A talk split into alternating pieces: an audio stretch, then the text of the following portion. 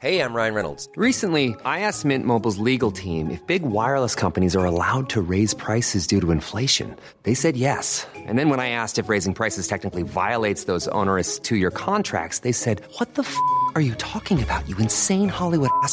So to recap, we're cutting the price of Mint Unlimited from $30 a month to just $15 a month. Give it a try at mintmobile.com slash switch. $45 upfront for three months plus taxes and fees. Promo rate for new customers for limited time. Unlimited more than 40 gigabytes per month. Slows. Full terms at mintmobile.com.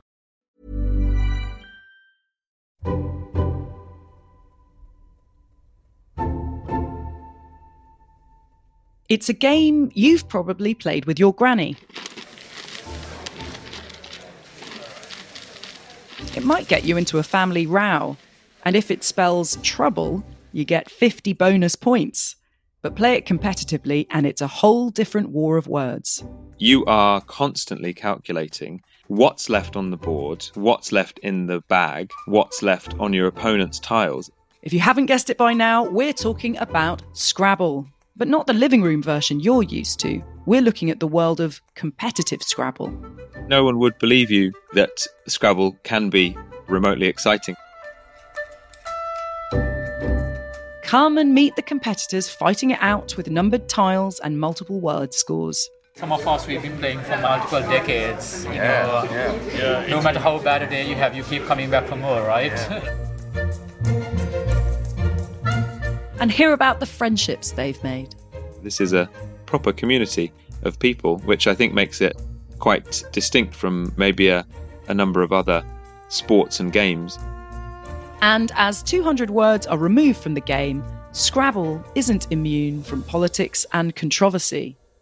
I think the wound is kind of healing now, but it's definitely a different place now. You're listening to Stories of Our Times from The Times and The Sunday Times. I'm Jenny Kleeman. Today, inside a wild weekend at the National Scrabble Championship.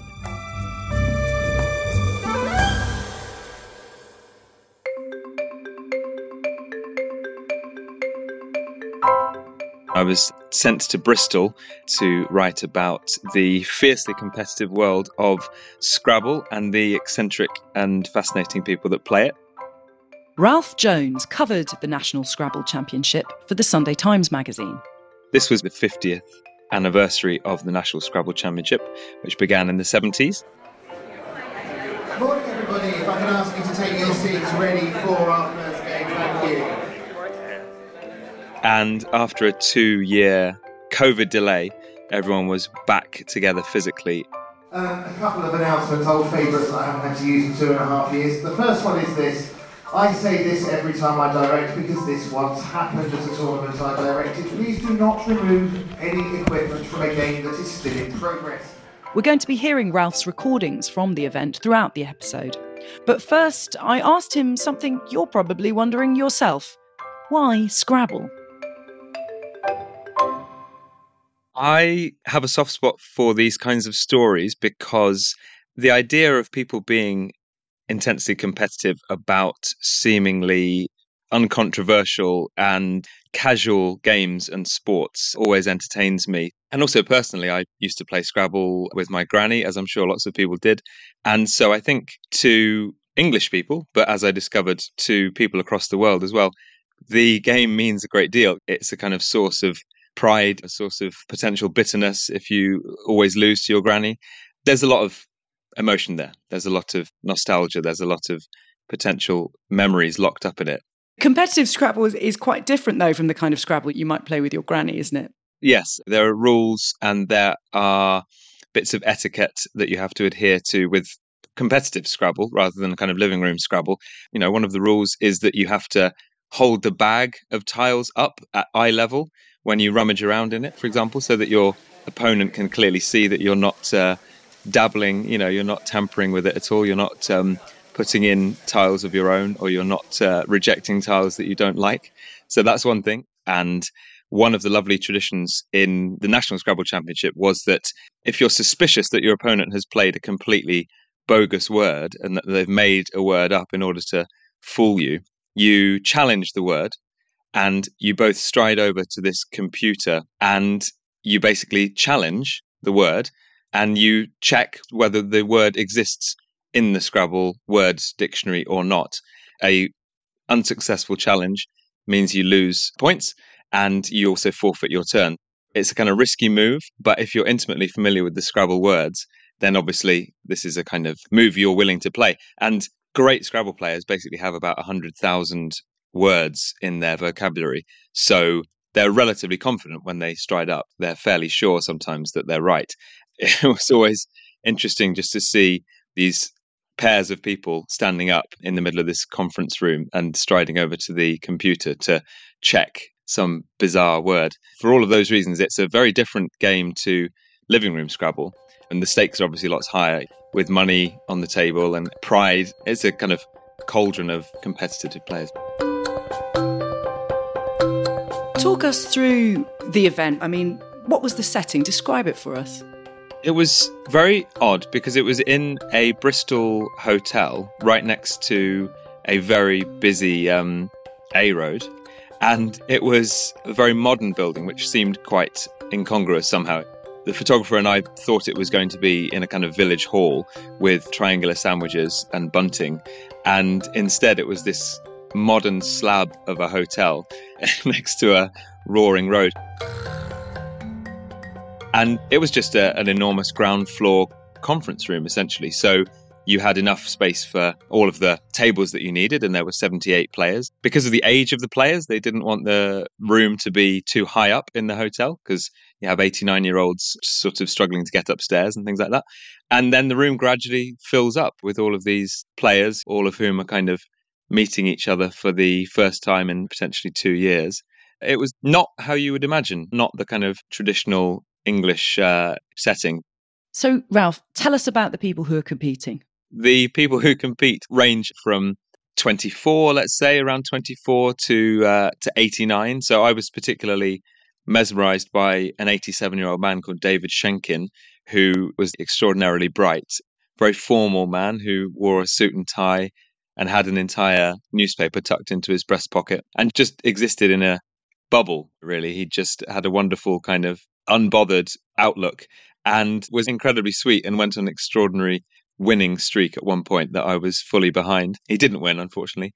You had grandmasters, as they call them. So you have someone like Brett Smitheram, who is one of the best players in the world and won the tournament more than 20 years ago when he was in his 20s.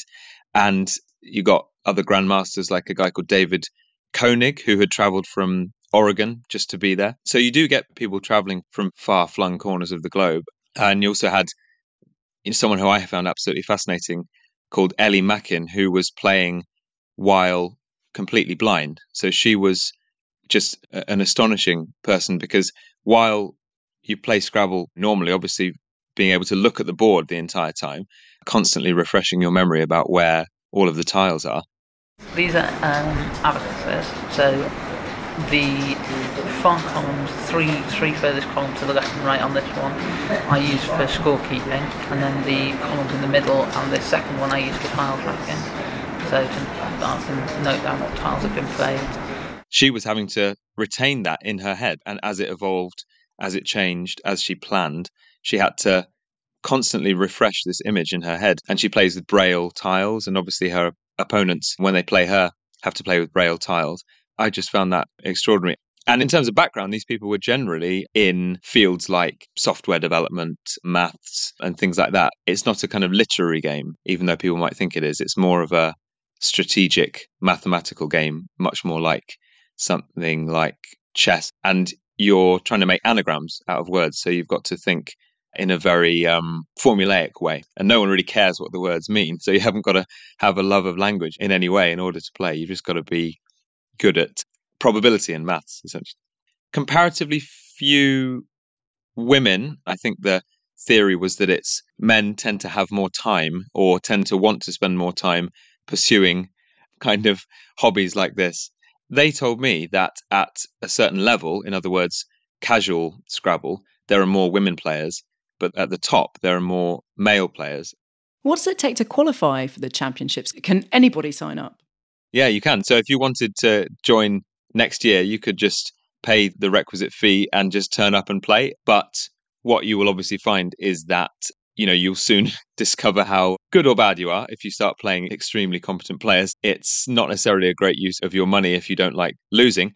And how are these competitors getting match fit? How do you train for a Scrabble competition?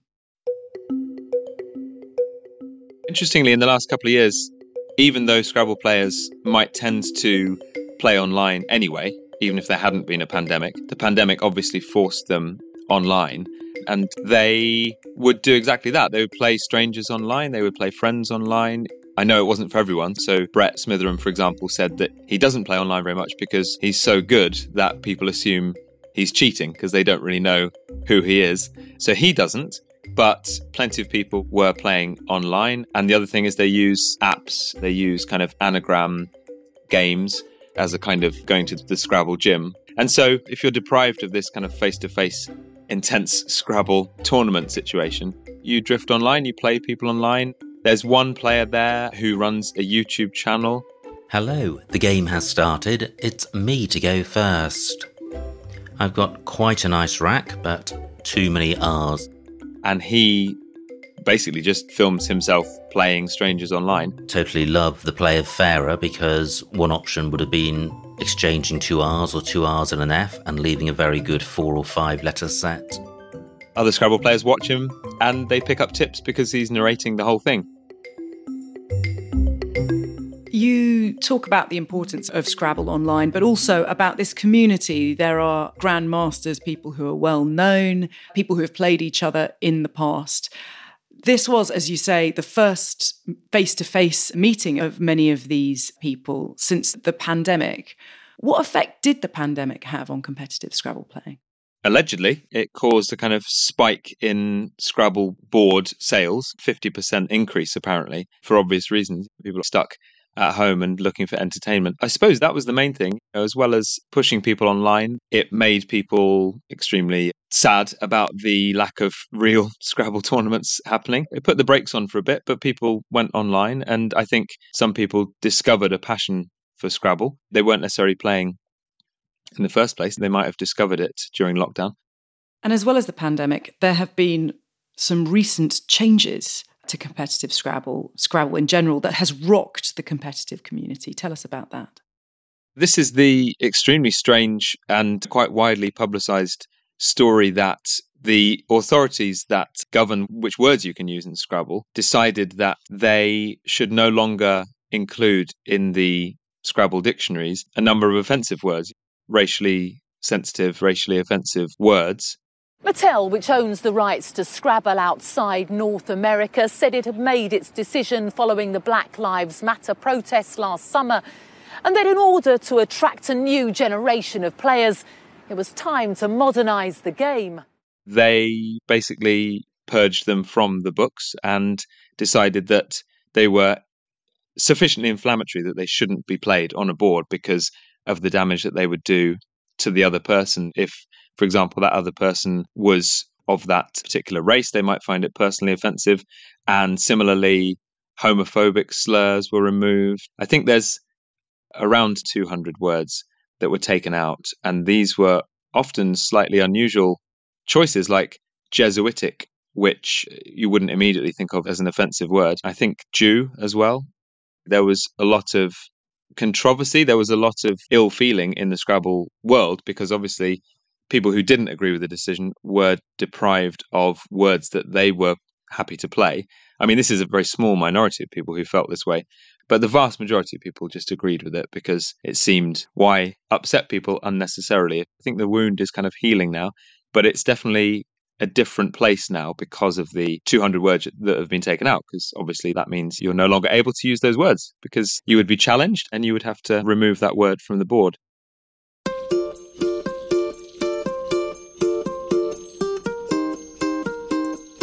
Over the years, new words have been added to the official Scrabble dictionary. Twerk, emoji, and facepalm were included in 2018 to reflect how language is changing. So, how did this ever evolving game begin? It's not like chess, it's not an ancient game. It's not a kind of game that people played in the kind of gravel in ancient communities, ancient civilizations. It began in 1933, so it's almost 100 years old now. It was invented really by a guy called Alfred Mosher Butts, who was an unemployed New York architect when he invented the game, which he began by calling Lexico, but soon someone called James Brunot bought the rights to the game and changed the name in 1947. And then it was really him that turned it into a commercial enterprise. So he began selling many more copies of the game and he called it Scrabble. And then we have probably a guy called Jack Straus to thank for the explosion in popularity because he was the chairman of Macy's, the department store in New York. Strauss basically decided, allegedly, to order tons of copies of Scrabble for Macy's because he fell in love with the game on holiday. And uh, then you've got almost 4 million Scrabble boards being sold across America in 1954. So that's probably more Scrabble sets per year than we've ever had. And then obviously the rest is history because the rest of the world cottons on. And it's basically partly thanks to Macy's, the department store, that it is so hugely popular. Coming up, how tense can a game of Scrabble really get?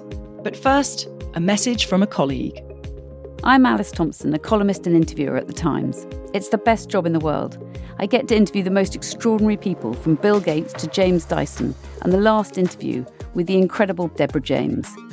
I also get to comment on the most fascinating news stories, travel to the most bizarre places, and inform, analyse, infuriate, and entertain. We can only do this thanks to subscribers of The Times and Sunday Times. Subscribe today by visiting thetimes.co.uk forward slash stories of our times.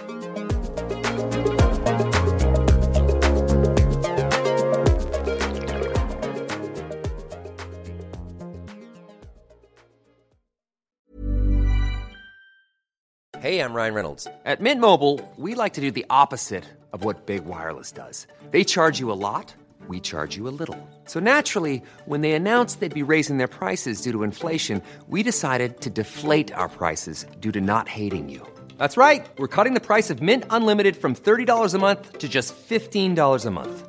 Give it a try at mintmobile.com slash switch. $45 upfront for three months plus taxes and fees. Promo rate for new customers for limited time. Unlimited more than 40 gigabytes per month. Slows. Full terms at mintmobile.com.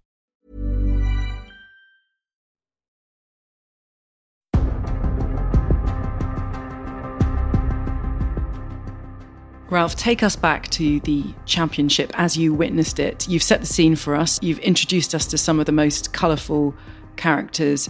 Tell us about how it unfolded. And first of all, maybe explain how it worked. It wasn't a knockout, was it? No, it's a strangely convoluted, slightly complicated setup at the National Scrabble Championship because you have two divisions of 78 players and I think they were divided roughly equally, the two divisions. And you basically have a kind of random assortment of games to begin with.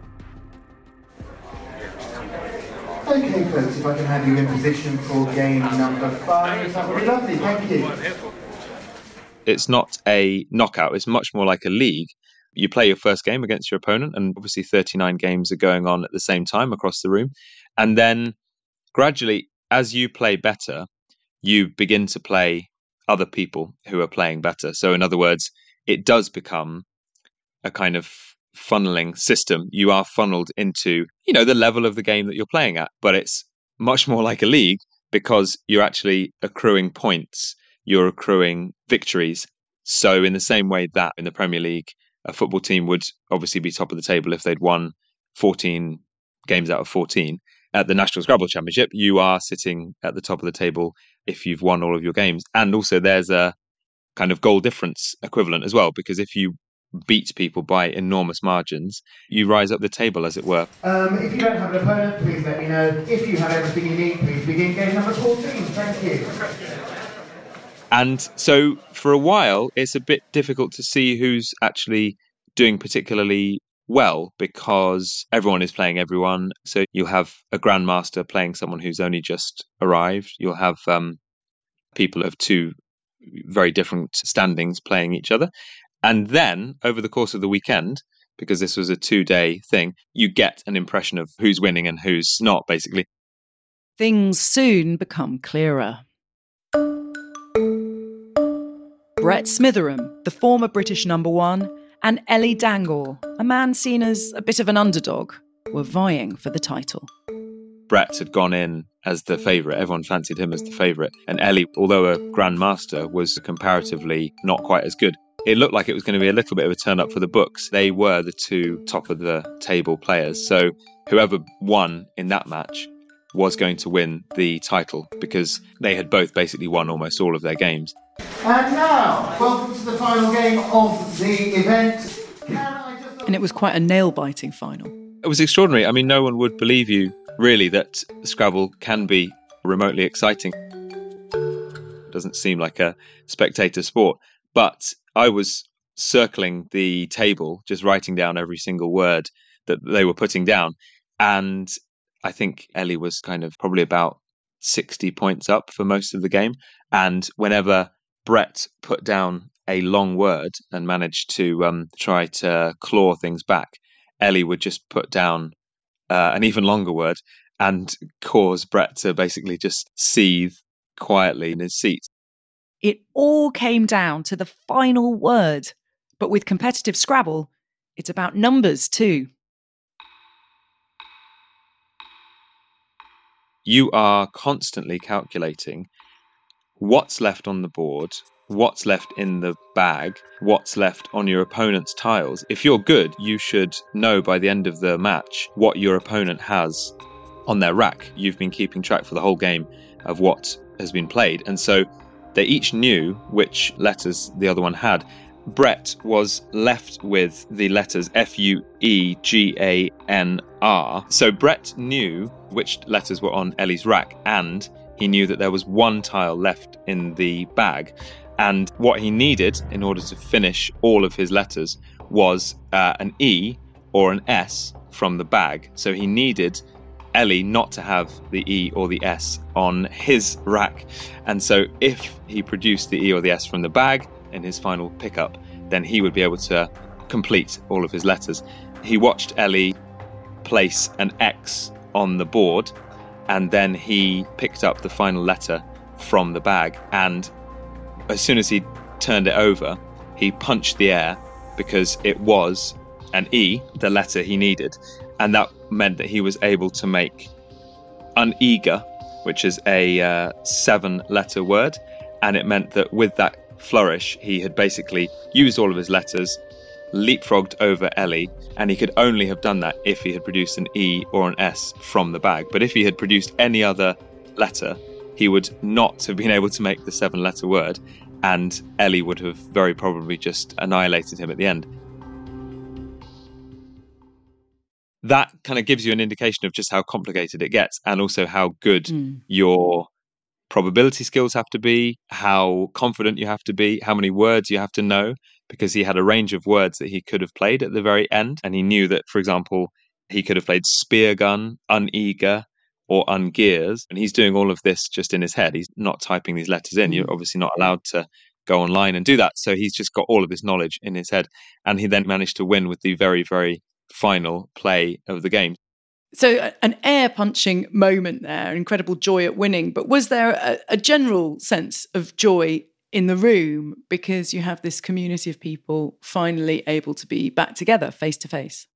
There was a definite joy that you felt while walking around the room, these people hadn't, uh, in some cases, seen each other for two years. They might have kept in touch a little bit, but for the most part, they were seeing each other for the first time after a huge delay. This is a proper community of people, which I think makes it quite distinct from maybe a, a number of other sports and games. You've got people who use it as an excuse to socialize. Some of us we've been playing for multiple decades. You yeah, know, yeah. yeah. No matter how bad a day you have, you keep coming back for more, right? People who had fallen in love thanks to Scrabble. And we had a Scrabble themed wedding. Had most of our Scrabble friends here came to it, so we had Scrabble tiles and all sorts on the tables for people to play with. There's a huge amount of history and memory locked up there. I couldn't let you go, Ralph, without asking you uh, about the words you learnt during the tournament. What's your favourite new word that you've learnt as a consequence of competitive Scrabble? I will try and pronounce this one. So, the only one I've managed to retain, the only new word I've managed to retain that I can tell you um, off the cuff is the word EUOI, which I'm pronouncing like that and is spelt E U O I. In other words, absolutely zero consonants in it. And that means a cry of impassioned rapture in ancient Bacchic revels, which Phil Robertshaw, who's the defending champion, played at one point. And I saw it and immediately looked it up because I thought this sounds like a load of rubbish. This is not a word at all. It just mm. looks like four totally unrelated letters. And nope, it's a cry of impassioned rapture. So I I retained that, and I think I've retained no other words. Actually, I'm more interested in people who played Todger and Quims and things like that. Uh, those are the ones that have stayed in my head. But that tells you more about me than than them, I think.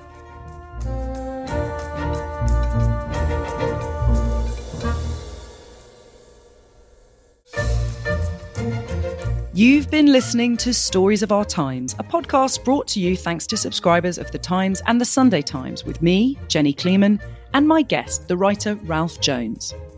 And if this episode has left you wanting to play a puzzle, you can find a selection at thetimes.co.uk. Why not subscribe today and get one month free?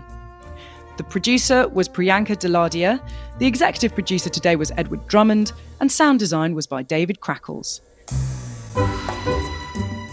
If you have a story you think we should be covering, an idea for a future episode, or thoughts on what you've just heard, send us an email to storiesofourtimes at thetimes.co.uk. See you again soon.